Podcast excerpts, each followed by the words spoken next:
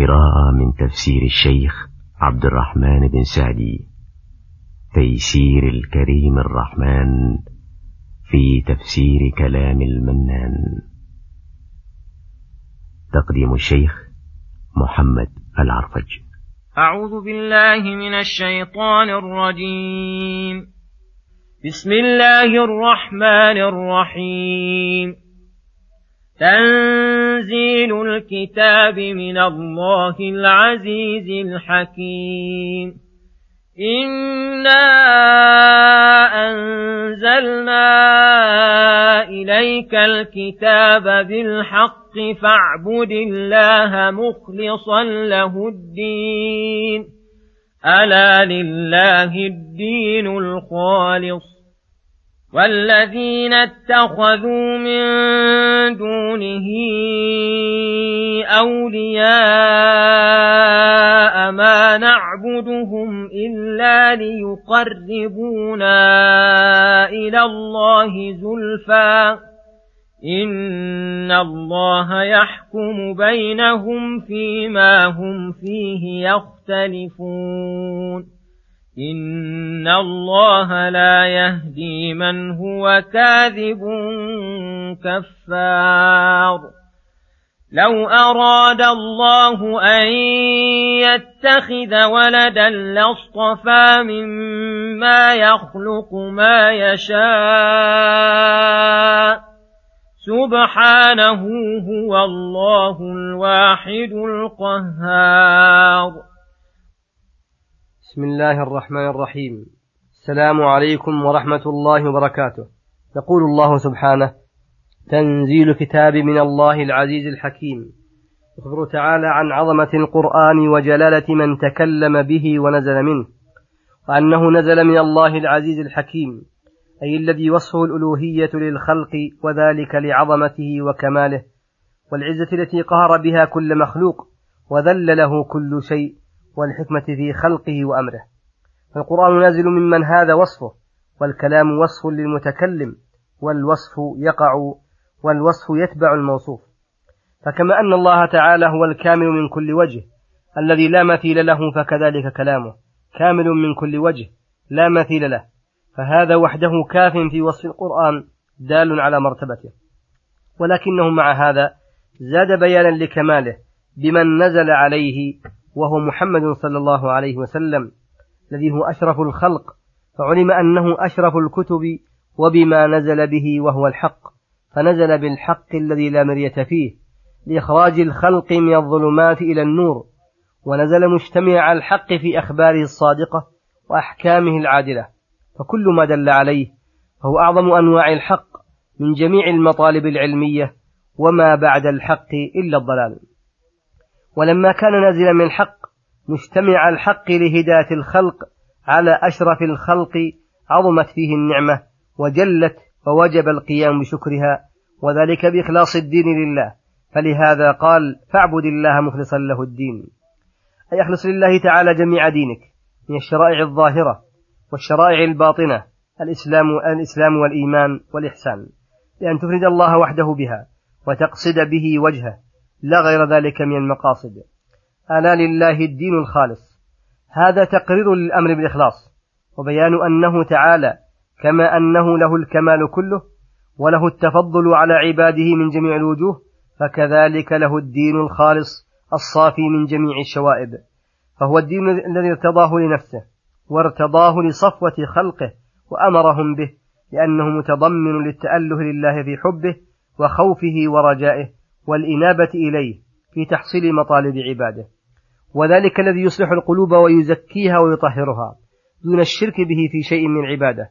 فإن الله بريء منه وليس لله فيه شيء فهو أغنى الشركاء عن الشرك وهو مفسد للقلوب والأرواح والدنيا والآخرة مشقل للنفوس غاية الشقاء. فلذلك لما أمر بالتوحيد والإخلاص نهى عن الشرك به وأخبر بذم من أشرك به فقال والذين اتخذوا من دونه أولياء أن يتولونهم بعبادتهم ودعائهم معتذرين عن أنفسهم وقائلين ما نعبدهم إلا ليقربونا إلى الله زلفى. أي ترفع حوائجنا لله وتشفع لنا عنده وإلا فنحن نعلم أنها لا تخلق ولا ترزق ولا تملك من أمر شيئا. أي فهؤلاء قد تركوا ما أمر الله به من إخلاص وتجرأوا على أعاظم المحرمات وهو الشرك. وقاسوا الذي ليس كمثله شيء الملك العظيم بالملوك. وزعموا بعقولهم الفاسدة ورأيهم السقيم أن الملوك كما أنه لا يوصل إليهم إلا بوجهاء أو شفعاء ووزراء يرفعون إليهم حوائج رعاياهم ويستعطفونهم عليهم ويمهدون لهم الأمر في ذلك أن الله تعالى كذلك. وهذا القياس من أفسد الأقيسة وهو يتضمن التسوية بين الخالق والمخلوق مع ثبوت الفرق العظيم عقلا ونقلا وفطرة. فإن الملوك إنما احتاجوا للوساطة بينهم وبين رعاياهم لأنهم لا يعلمون أحوالهم فيحتاجون إلى من يعلمهم بأحوالهم.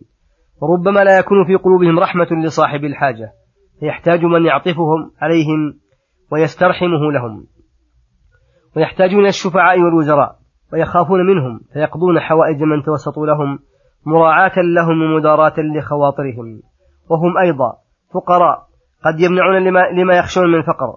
وأما الرب تعالى فهو الذي أحاط علمه بظواهر الأمور وبواطنها الذي لا يحتاج إلى من يخبره بأحوال رعيته وعباده وهو تعالى أرحم الراحمين وأجود الأجودين لا يحتاج إلى أحد من خلقه يجعله راحما لعباده بل هو أرحم بهم من أنفسهم ووالديهم وهو الذي يحثهم ويدعوهم إلى الأسباب التي ينالون بها رحمته وهو يريد من مصالحهم ما لا يريدونه لأنفسهم وهو الغني الذي له الغنى التام المطلق الذي لو اجتمع الخلق من أولهم وآخرهم في صعيد واحد فسألوه فأعطى كل, كل منهم ما سأل وتمنى لم ينقصوا من غناه شيئا ولم ينقصوا مما عنده إلا كما ينقص البحر إذا غمس فيه المخيط.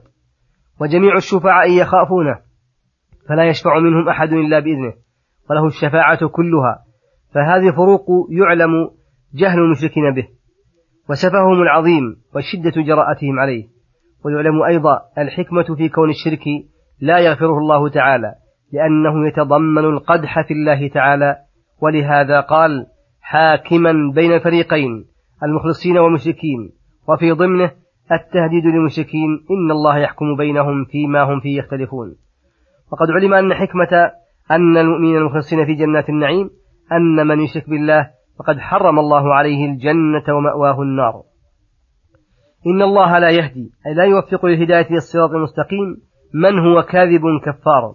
أي وصفه الكذب أو الكفر بحيث تأتيه المواعظ والآيات ولا يزول عنه ما اتصف به.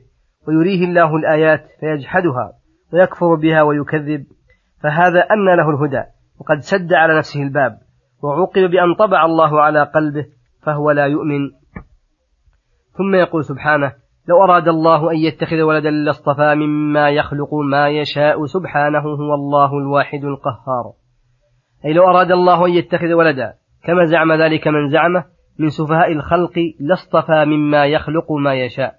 إذا اصطفى من مخلوقاته الذي يشاء اصطفاءه واختصه لنفسه وجعله بمنزلة الولد ولم يكن له حاجة إلى اتخاذ الصاحبة. سبحانه يتنزه عما ظن به الكافرون. أو نسبه إليه الملحدون هو الله الواحد القهار. أي الواحد في ذاته وفي أسمائه وفي صفاته وفي أفعاله. فلا شبيه له في شيء من ذلك ولا مماثل. فلو كان له ولد لاقتضى أن يكون شبيها له في وحدته لأنه بعضه وجزء منه. القهار لجميع العالم العلوي والسفلي. فلو كان له ولد لم يكن مقهورا ولا كان له إدلال على أبيه ومناسبة منه. ووحدته تعالى وقهره متلازمان. فالواحد لا يكون إلا قهارا والقهار لا يكون إلا واحدا وذلك ينفي الشركة له من كل وجه وصلى الله وسلم على نبينا محمد وعلى آله وصحبه أجمعين إلى الحلقة القادمة غدا إن شاء الله والسلام عليكم ورحمة الله وبركاته.